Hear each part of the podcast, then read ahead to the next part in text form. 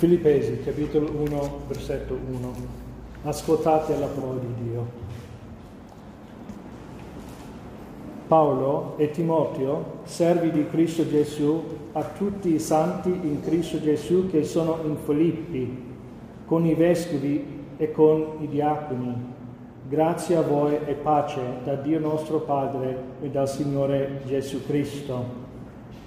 Io ringrazio il mio Dio di tutto il ricordo che ho di voi e per sempre in ogni mia preghiera per tutti voi prego con gioia a motivo della vostra partecipazione al Vangelo dal primo giorno fino ad ora e ho questa fiducia che colui che ha cominciato in voi un'opera buona la condurrà a compimento fino al giorno di Cristo Gesù.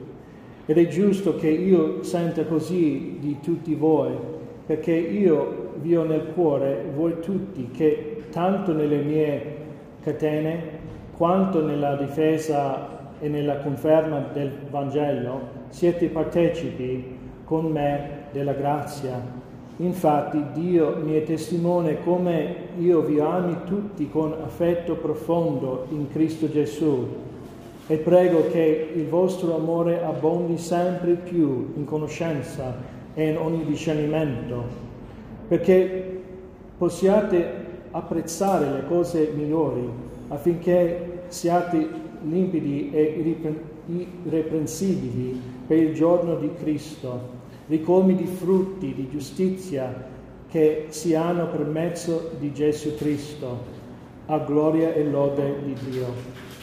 Desidero che voi sappiate, fratelli, che quanto mi è accaduto ha piuttosto contribuito al progresso del Vangelo, appunto che a tutti quelli del pretorio e a tutti gli altri è divenuto noto che sono in catene per Cristo.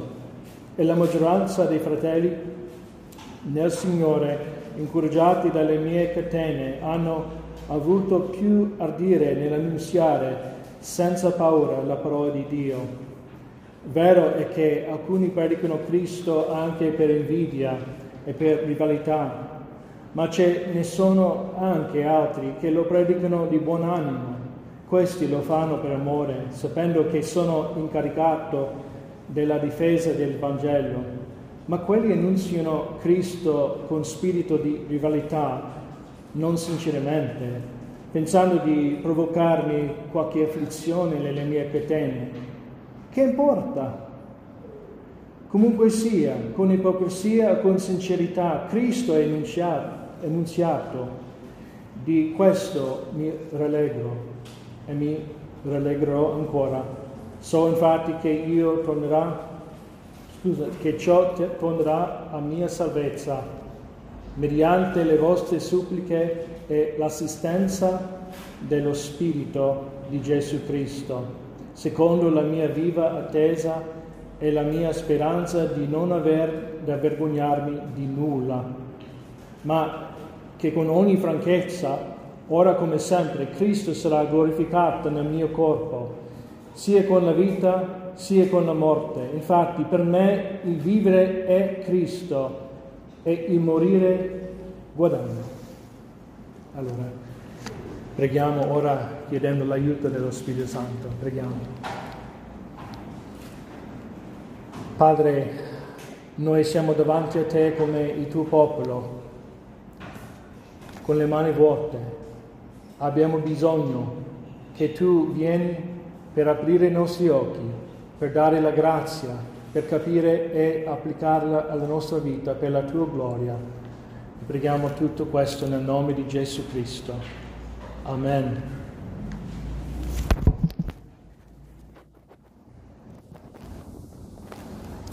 Allora, fratelli, qui siamo in Filippesi e in Filippesi Paolo uh, voleva una, scrivere una lettera. Lui è so, agli arresti domiciliari a Roma. E per dare un, un, un sunto, perché noi stiamo guardando stamattina al versetto 3, 4 e 5, vogliamo capire una cosa. questa chiesa a Filippi è una chiesa cara all'Apostolo Paolo, è una chiesa che lui ha fondato, che Dio ha usato Paolo per fondare questa chiesa. Se ricordate Atti 16, eh, prima di Atti 16 Paolo voleva andare in Asia col Vangelo, però lo Spirito Santo ha proibito questo. Lui ha ricevuto questa chiamata da questo Macedone e quindi questo uomo di Macedonia e quindi invece lui è andato lì, in Europa. E quindi lui è arrivato alla città di Filippi e lì c'era una, una donna, diverse persone, nel gruppo di preghiera, una donna si chiama Lidia e lei era uno dei primi che è stata convertita. Poi c'era il carceriere e questo carceriere, lui um, anche è stato salvato con la sua famiglia. Il regno di Dio andava avanti in Europa. E, e l'Evangelo che è al centro ha convertito, Dio ha convertito diverse persone, che questa chiesa a Filippi diventò una chiesa molto importante per l'Apostolo Paolo diventò la chiesa principale che sosteneva l'Apostolo Paolo nel suo ministero da questo punto avanti. I'm sorry for my, my Dutch friends. Um, um, we're in Philippians chapter 1, and we're looking at uh, Paul's verses 3 to, to 5, so I'm sorry for the... Ok, scusami, avevo dimenticato per i nostri fratelli da dire dove siamo. Quindi l'Apostolo Paolo qui è a Roma agli arresti domiciliari e lui, l'Evangelo non è cantenato, lui ancora sto, sta predicando l'Evangelo di Gesù Cristo in circostanze difficili. E abbiamo visto che in, questo, in questa epistola Paolo è pieno di Cristo. Lui vede Cristo come il rimedio per ogni cosa. Cristo è il rimedio per ogni problema nella Chiesa. Cristo è il rimedio per ogni circostanza. E abbiamo guardato uh, come Cristo anche nella nostra vita è il rimedio per tutto. In un, modo o l'altro Cristo è il rimedio. Però qui vogliamo concentrare, uh, qui in questi versetti 3, 4, 5. Rendo grazie a mio Dio ogni volta che mi ricordo di voi, pregando sempre con gioia per voi tutti in ogni mia orazione, per la vostra collaborazione dell'Evangelo, dal primo giorno fino ad ora. Quindi Paolo è qui in queste circostanze, ma lui ha un cuore pieno di gratitudine e di gioia, specialmente quando lui prega riguardo ai filippesi. Ma perché? Come? Com'è possibile? Una persona legato con un soldato forse sotto gli arresti domiciliari, non ha la sua libertà come noi immaginiamo e lui è lì, com'è possibile che lui può avere gioia e ringraziamento? Lui dà due motivi specifici riguardo ai filippesi. In versetto 3 a 5 lui dice perché condivide i filippesi condividono una comunione nell'Evangelo. Poi in versetto 6 a 8 che non, non copriamo oggi, il secondo motivo è che perché è convinto che Dio sta operando in loro, versetto 6 a 8. Però vogliamo guardare qui questi versetti 3 a 5 nelle sue preghiere Paolo è pieno di gratitudine gioia, di una gioiosa intercessione, perché i filippesi condividono una comunione attiva nell'Evangelo di Cristo. Quindi ci sono tre cose da ricordare. Un ricordo grato, una preghiera gioiosa, poi l'ultimo è questa comunione attiva.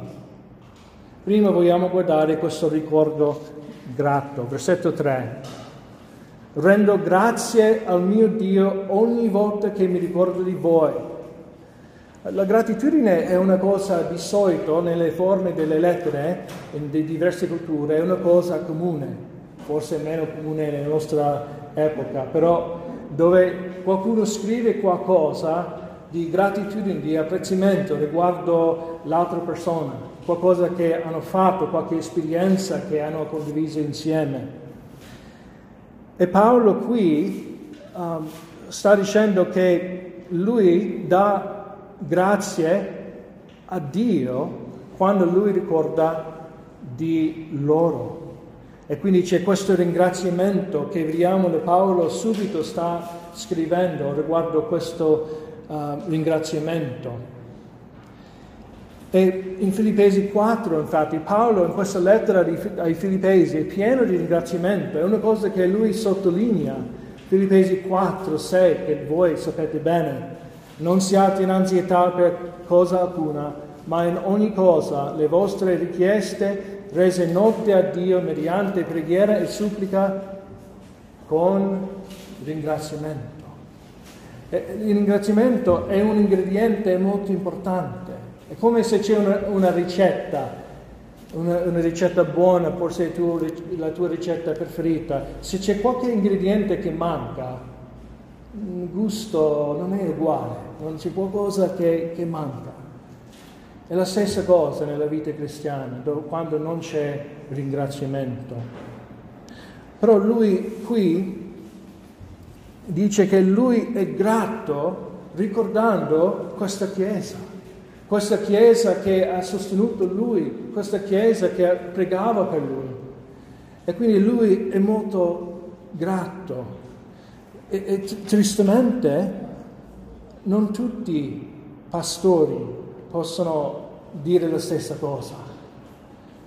Ci sono momenti difficili e i pastori possono non possono avere sempre un rapporto come Paolo aveva con i filippesi e dobbiamo ricordare che l'Apostolo Paolo prima, nel suo ministero, aveva delle brutte esperienze, però qui con i filippesi quella, c'era un rapporto speciale che lui aveva con loro e quindi lui aveva questo cuore grato verso Dio per loro.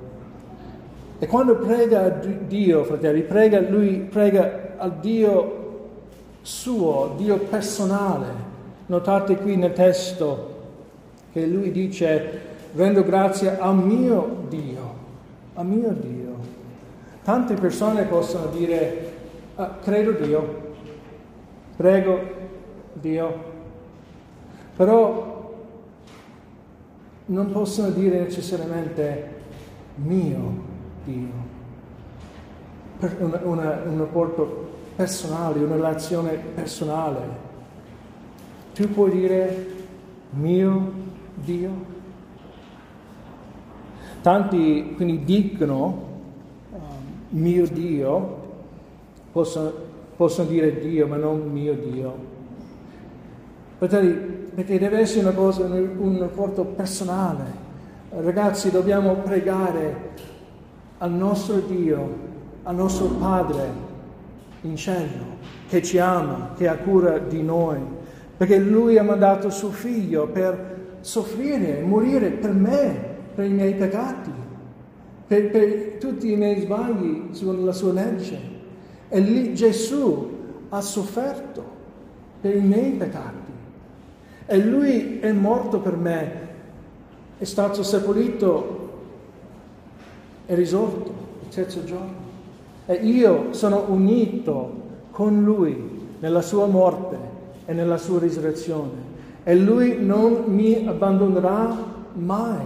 Infatti Lui è andato in alto e che sta facendo ora il nostro Signore? Sta pregando per me, per te.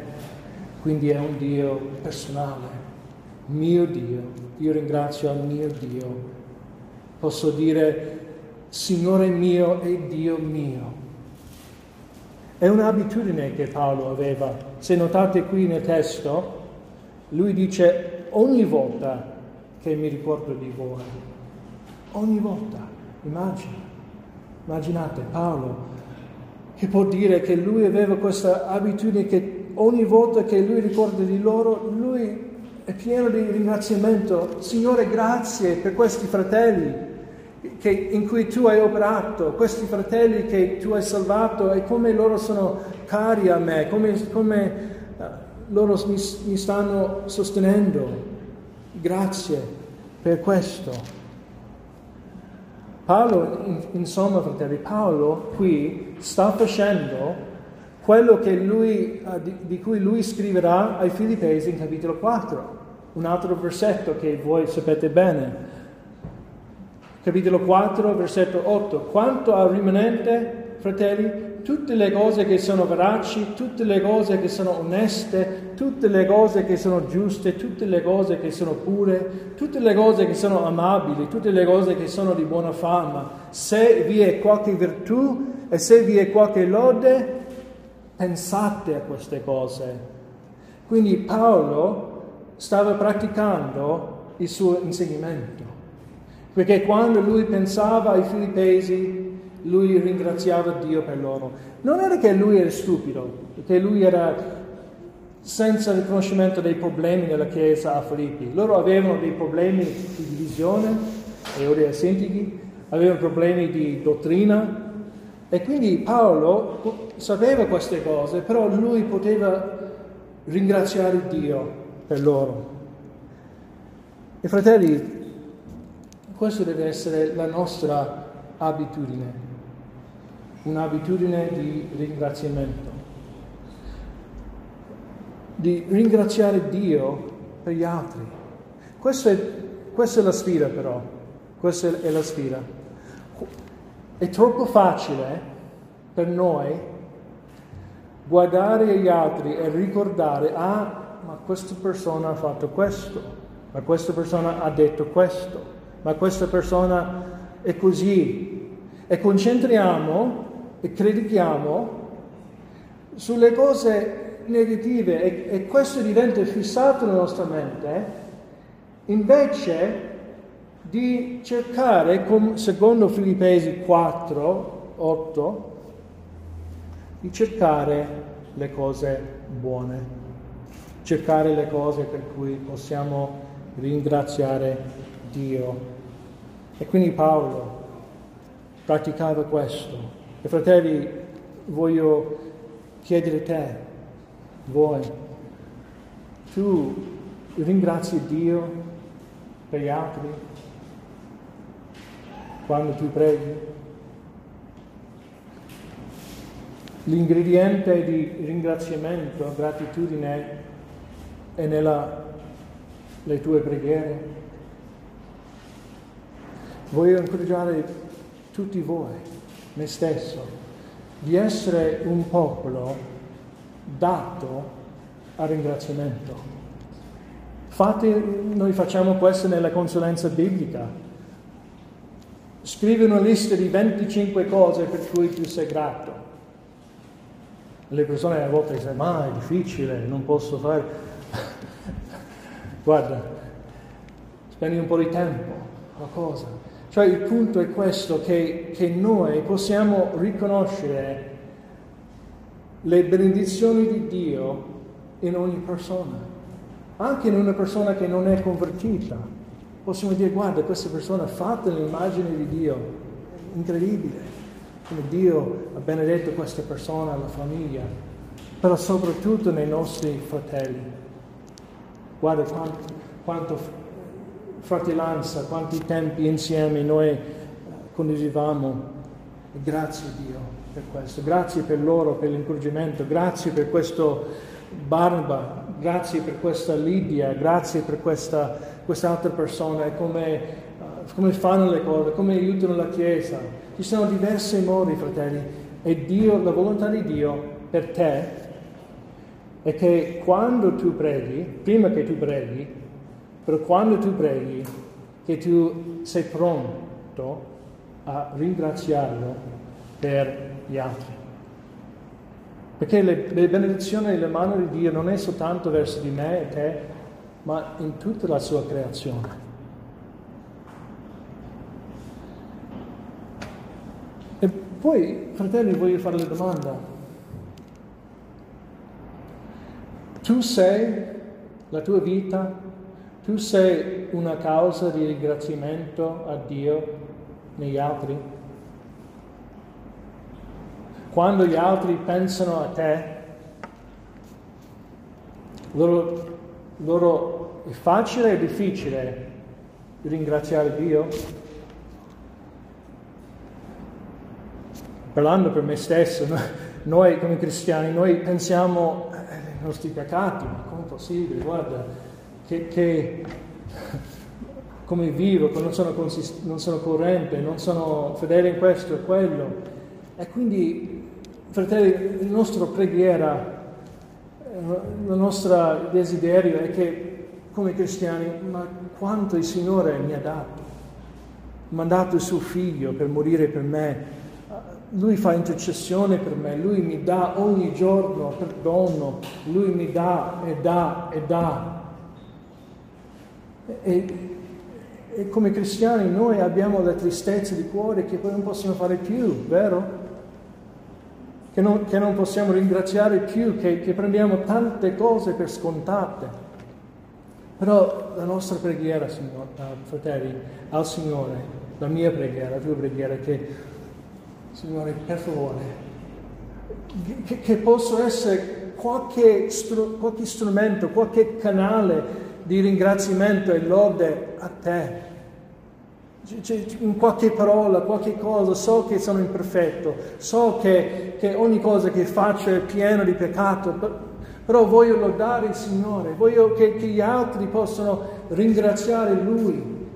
Vedi che la concentrazione non è su di noi, ma Lui, che in qualche maniera noi siamo uno specchio che riflette Gesù Cristo. Preghiamo, fratelli, quindi iniziamo oggi nel ringraziare gli altri, uh, genitori, che, che esempio nella famiglia, quando voi pregate e i ragazzi osservano, pregano insieme con voi e loro possono sviluppare un cuore grato per gli altri, quello che Dio sta facendo. Vogliamo essere un buon odore di, di Cristo, vogliamo riflettere il nostro Salvatore. E quindi Paolo, abbiamo questo ricordo grato che Paolo aveva per i filippesi e, e per la sua grazia che può essere una realtà nella nostra vita.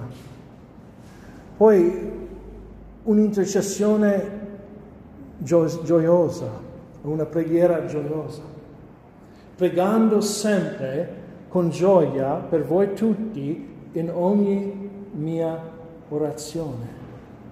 Paolo pregava costantemente, pregando sempre con gioia. E quindi era un ingrediente nella sua vita spirituale che lui poteva andare avanti, lui poteva um, alzare oltre le circostanze della vita, oltre il fatto che lui è sotto agli arresti domiciliari, per esempio. Paolo pregava quindi um, sempre con gioia per voi in ogni mia orazione. Pregava gioiosamente, pregando sempre con gioia. Che cos'è la gioia cristiana però? Perché qui forse siamo confusi, almeno eh, quando parliamo con altri cristiani a volte. La gioia cristiana non è entusiasmo, um, solo le emozioni in sé, noi abbiamo le persone nelle chiese che Dio ha fatto in questo modo, che sono molto vivaci, che parlano, che, che sono estroverti, ok? E, e, loro hanno questa energia, eccetera, e grazie a Dio per i nostri fratelli così, ne abbiamo bisogno. Però il, il punto qui, questa gioia, è legato a Dio è un'opera dello Spirito Santo, è un frutto dello Spirito Santo. Un autore ha dato questa definizione. La gioia cristiana è un buon sentimento nell'anima prodotto dallo Spirito Santo mentre ci fa vedere la bellezza di Cristo nella parola e nel mondo. È come avere gli occhiali, che non ho in questo momento, gli occhiali, per mezzo di cui vediamo tutto diversamente. E in questo modo la gioia prodotta dallo Spirito Santo ci dà la capacità a vedere la mano di Dio in tutte le cose, di avere il discernimento. Nel mondo in genere vediamo la bellezza della creazione, vediamo l'ordine, il potere di Dio e gioiamo perché questo è il nostro creatore. Nelle persone vediamo l'immagine di Dio, l'impronto di Dio nelle persone. Vediamo poi nella Chiesa, i figli di Dio, vediamo il frutto dello Spirito, vediamo la crescita, vediamo tutte le benedizioni in Cristo e possiamo anche gioire. In Filippesi questo, questo, questo, tema, questo tema di gioia, Paolo continuava a puntare a questa gioia.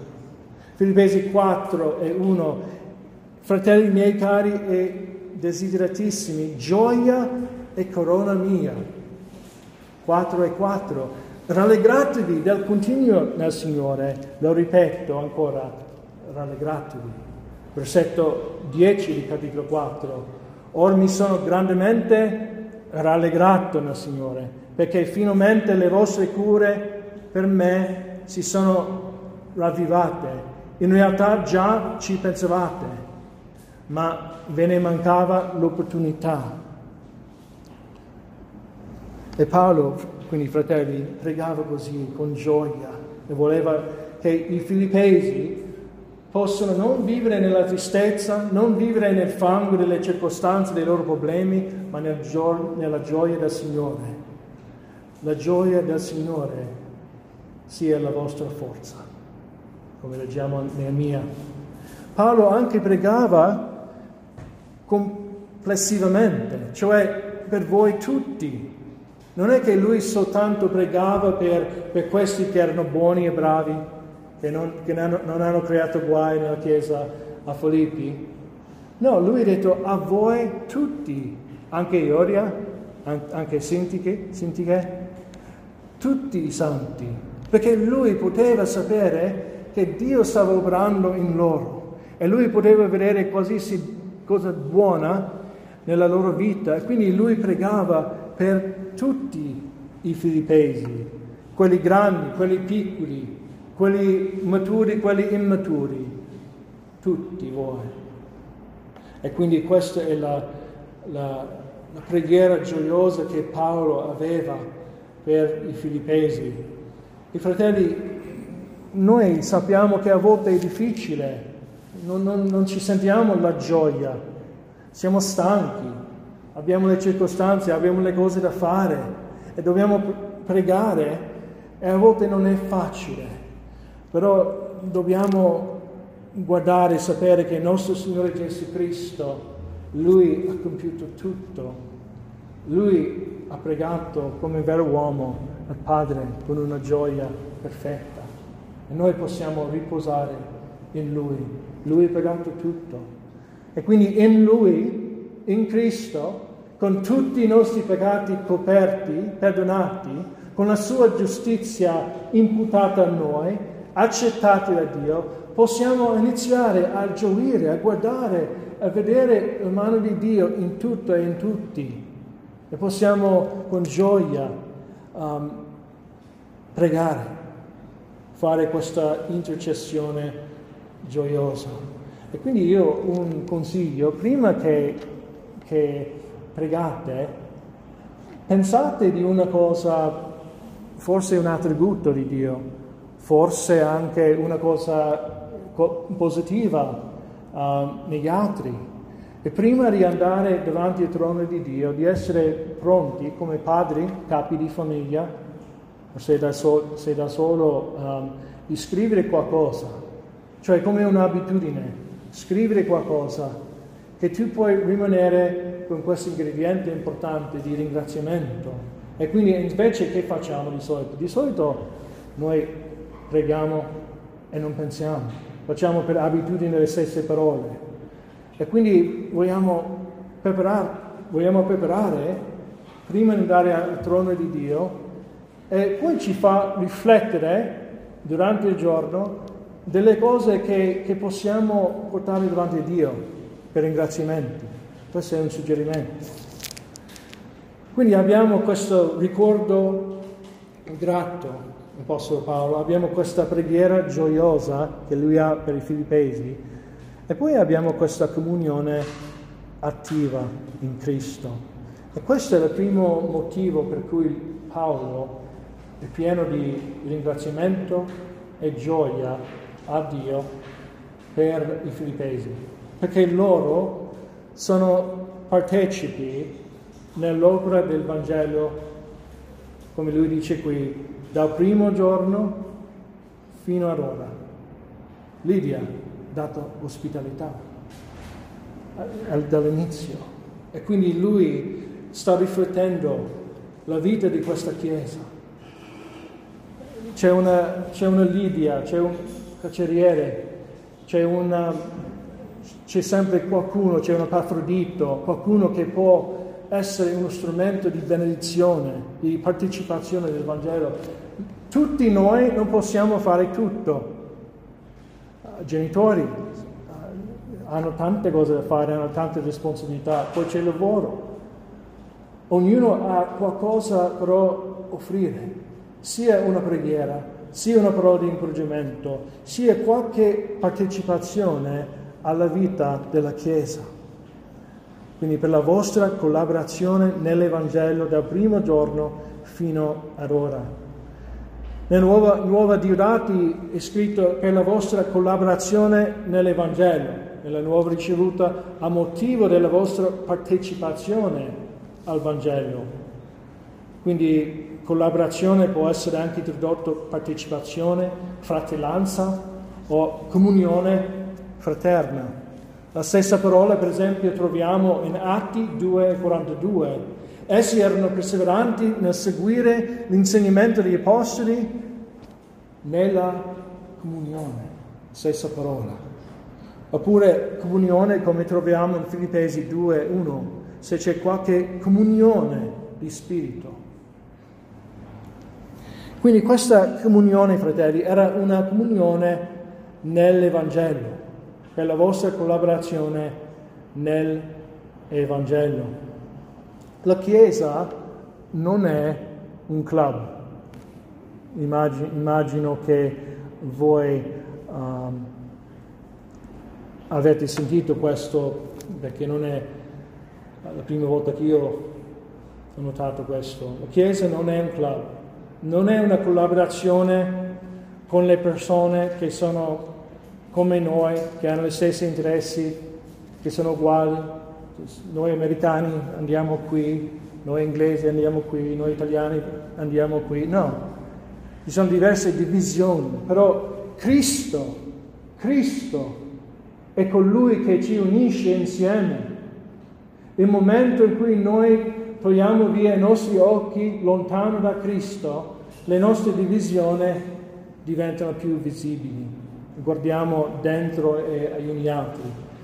Però in Cristo abbiamo questa collaborazione. Quindi la Chiesa non è un club, l'Evangelo, Gesù Cristo e l'Evangelo è al centro di questa collaborazione. L'Evangelo che ha trasformato l'Apostolo Paolo, che voleva ammazzare i seguaci di Gesù Cristo, che voleva, se possibile, ammazzare il Signore stesso. E il Signore, il capo della Chiesa, che ha salvato Lui, ha chiamato Lui a predicare l'Evangelo, la buona novella. Che cos'è questa buona novella? Che cos'è questo Vangelo? Perché è scritto qui questa collaborazione nell'Evangelo. E quindi se vogliamo collaborare in qualcosa, dobbiamo capire che cos'è questa cosa che condividiamo. Questa buona novella. Una volta andavo a fare evangelizzazione in America con, con qualcuno e lui infatti mi ha spinto e lui ha detto andiamo a condividere l'Evangelo. Ho detto ok. Parliamo con gli anziani, e poi andiamo. E poi ho fatto lui una domanda semplice, ma che cos'è l'Evangelo? Non poteva darmi una risposta, non sapeva. E quindi è importante che noi capiamo che la Chiesa riguardo Gesù Cristo e questo Vangelo, questa buona novella. Che cos'è? Dobbiamo iniziare con la realtà, fratelli, che tutti gli uomini sono condannati.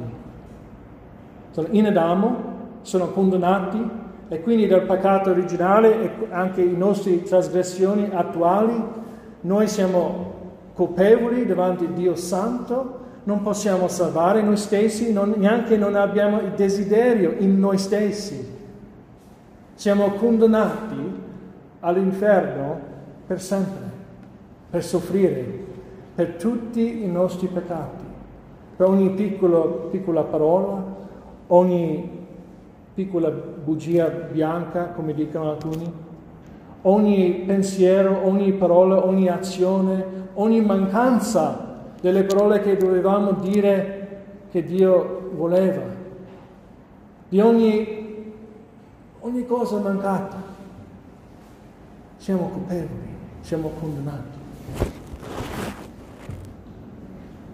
L'unica cosa di cui tu sei degno, di cui io sono degno, che, che noi abbiamo meritato, è l'inferno.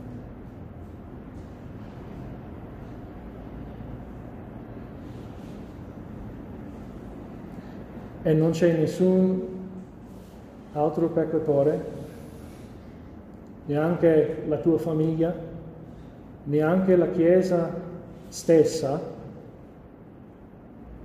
che può aiutarti, che può salvarti. Ragazzi, essendo in una famiglia cristiana, non ti salva.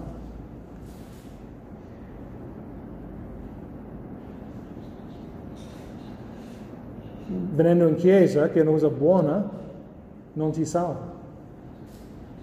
Leggendo la tua Bibbia non ti salva. Non c'è niente che tu puoi fare che può liberarti dal giudizio di Dio e dall'inferno. Questa è la brutta notizia che le persone non vogliono sentire. Però come possono apprezzare una buona novella di un Salvatore meraviglioso se non capiscono questo?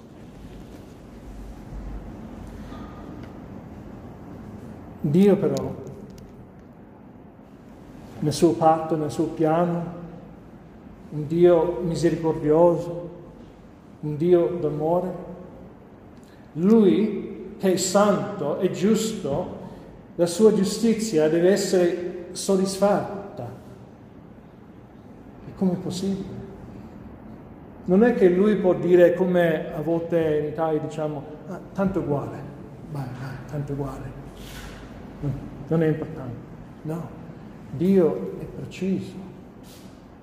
Ogni peccato, piccolo o grande, deve essere giudicato e deve ricevere la giustizia di Dio. Lui non può fare così con gli occhi. No. Lui ha provveduto il rimedio. Voi avete udito questo? Voi avete ascoltato questo tante volte? Però ogni giorno dobbiamo tornare a riflettere questo. E anche riflettere che Dio, nell'amore per il suo popolo, ha mandato il suo figlio come secondo Adamo, non come peccatore, lui è l'uomo perfetto, ha preso la nostra umanità, è stato concepito nel grembo della, della Vergine. E lui ha obbedito dall'inizio fino alla fine, senza deviare, senza peccare, senza fare qualsiasi cosa che, che, che è peccaminosa.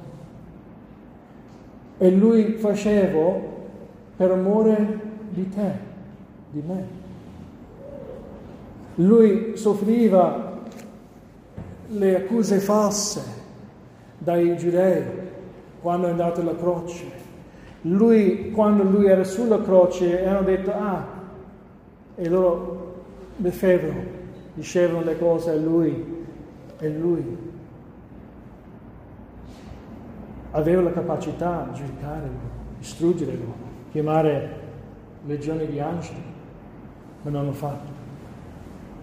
E lui ha preso il calice dell'ira del Padre e lui ha bevuto l'ultima goccia dell'ira di Dio per ognuno dei nostri peccati, per i miei peccati, per i tuoi peccati, per tutti coloro che sono in Cristo, non soltanto i miei peccati, anche per i, pecca- i peccati di ignoranza.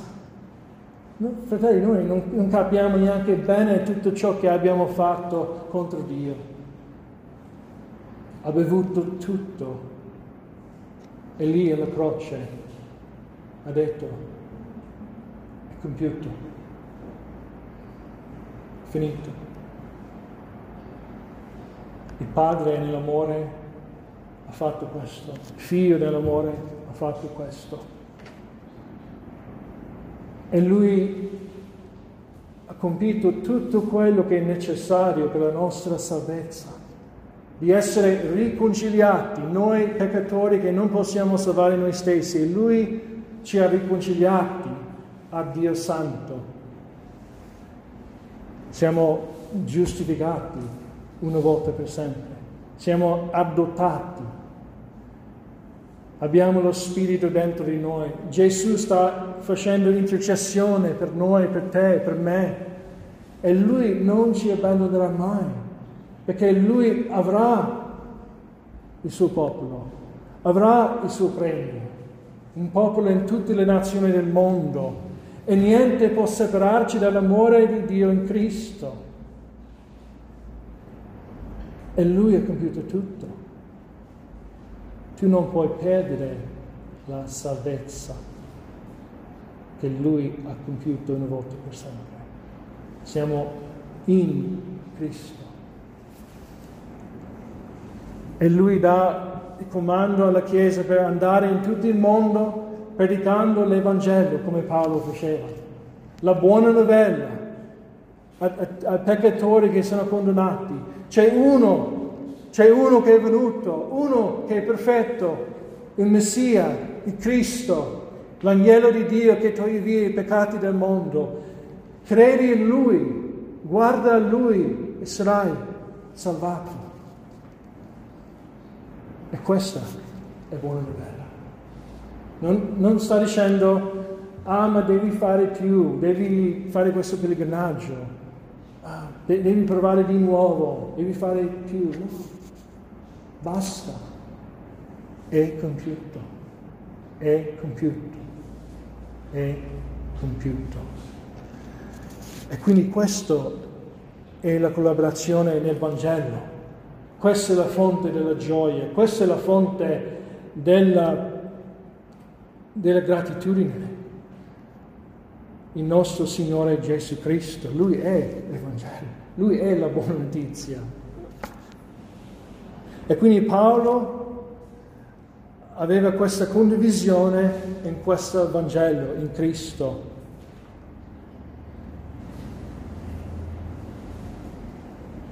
Infatti senza Cristo e l'Evangelo non c'è niente, è un club. Paolo ha detto, poiché a voi è stata data la grazia per amore di Cristo, non solo di credere in Lui, ma anche di soffrire per Lui. L'Evangelo, fede in Cristo, che ci unisce insieme, fratelli, persone diverse siamo diversi. È solo Cristo che ci unisce. Quindi continuiamo a guardare a Lui. Questa comunione che Paolo condivide con loro nel Vangelo era una comunione pratica, cioè non soltanto nelle parole, eccetera, no, era una comunione pratica. L'Evangelo sempre produce frutto e un cambiamento di vita. E se noi pensiamo ai filippesi, vediamo questo cambiamento dal primo momento fino ad ora.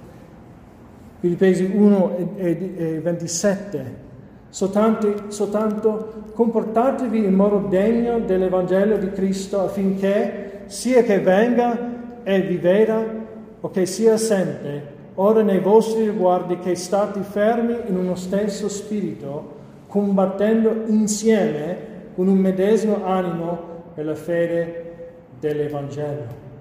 Poi in Filippesi 2, 2 rendete perfetta la mia gioia avendo uno stesso modo di pensare uno stesso amore, un solo accordo e una sola mente, non facendo nulla per rivalità e vanagloria, ma con umiltà, ciascuno di voi stimando gli altri più di se stesso.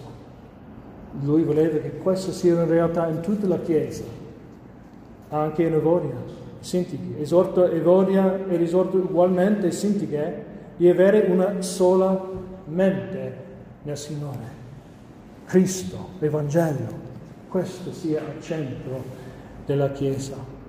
Era una comunione pratica nella preghiera, pregavano per l'Apostolo Paolo nel, nel suo ministero, um, nel condividere le cose. Hanno condiviso um, con Paolo nel mandare persone per servire, personalmente Epafrodito. Versetto 4 14 nel capitolo 4. Tuttavia avete fatto bene a prendere parte alla mia afflizione. Poi anche con sostenere, nel sostenere l'Apostolo Paolo, capitolo 4, 18, sono ricolmo avendo ricevuto da Epafrodito ciò che mi è stato mandato da voi, che è un profumo di odore suave, un sacrificio accettevole, piacevole a Dio.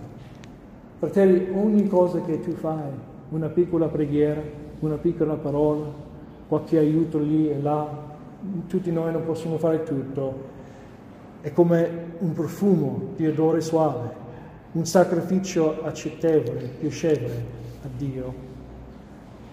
Romani 15 e 16 dice questo, perché a quelli della Macedonia e dell'Acaia è piaciuto di fare contribuzione per i poveri che sono fra i santi in Gerusalemme. Quindi loro erano una chiesa che pensava anche ai bisogni degli altri in modi pratici. Era una comunione che loro avevano anche con i santi a Gerusalemme. Era una comunione costante. Lui ha detto dal primo giorno fino ad ora. Cioè nei tempi facili e anche nei, nei tempi più difficili, dal primo giorno, dall'inizio. Ricordate dall'inizio, il primo giorno? C'era un gruppo in preghiera, un posto di preghiera, arriva Paolo e loro ascoltavano, ascoltavano la parola di Dio. Atti 16 e 15. Dopo essere stata battezzata con la sua famiglia, ci pregò dicendo, se mi avete giudicata fedele al Signore, entrate e rimanete a casa mia, ci costringe a accettare. Tutti non possono essere un Lidia, però lei ha fatto la sua parte, dall'inizio fino ad ora. Paolo e Sila um, in preghiera e lode da, in prigione, ricordi quello quando erano in prigione, c'era un terremoto, poi il carceriere tremante ha chiesto um, Signore che cosa devo fare di essere salvato? Ed essi dissero, credi nel Signore Gesù Cristo e sarai salvato tu e la casa tua? E quindi dall'inizio Paolo aveva queste memorie delle persone, dei suoi discepoli. Ora sapete che voi, filippesi, che all'inizio della predicazione dell'Evangelo, quando partì dalla Macedonia, nessuna chiesa mi fece parte di alcuna cosa per quanto a dare e a ricevere, se non voi solo. Perché anche a Tessalonica mi avete mandato non solo una volta, ma due, di, di che provvedere al mio bisogno anche loro continuavano in questa comunione nei momenti difficili. Forse uno può dire, ma Paolo, non, lui non sta fondando chiese più, lui è sotto gli arresti domiciliari. Ma non dobbiamo sostenere lui, che, che fa? Lui non è andando in ogni paese per predicare, lui è legato. Ma no, loro continuavano a pregare, aiutare, a partecipare nell'Evangelo. Loro erano della stessa mente dell'Evangelo, di Cristo e il suo regno. Tuttavia ho ritenuto necessario di mandarvi a mio fratello, compagno d'opera e di lotte, vostro apostolo e ministro dei miei bisogni. Allora, fratelli, possiamo continuare. Concludiamo qui che questa comunione di cui Paolo stava pensando era una fonte di gioia. Era una fonte di gioia per l'Apostolo Paolo e di ringraziamento a Dio. E quindi come possiamo rispondere? Noi vogliamo essere un popolo che provoca ringraziamento gioia a causa della nostra partecipazione, comunione nell'Evangelo, nella, nel, nel, nella sfera della Chiesa.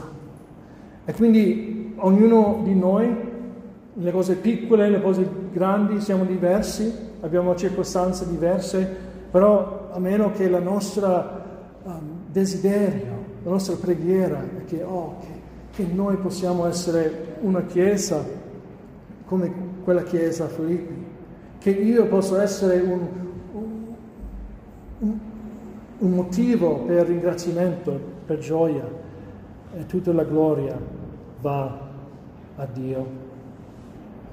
Quindi nelle nostre preghiere, fratelli, nonostante siano circostanze difficili come Paolo aveva, per la sua grazia possiamo avere anche noi un ricordo grato, una preghiera gioiosa a causa di una comunione attiva nell'Evangelo di Gesù Cristo.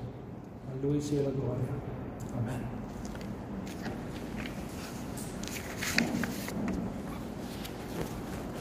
Allora, fratelli, ora noi vogliamo insieme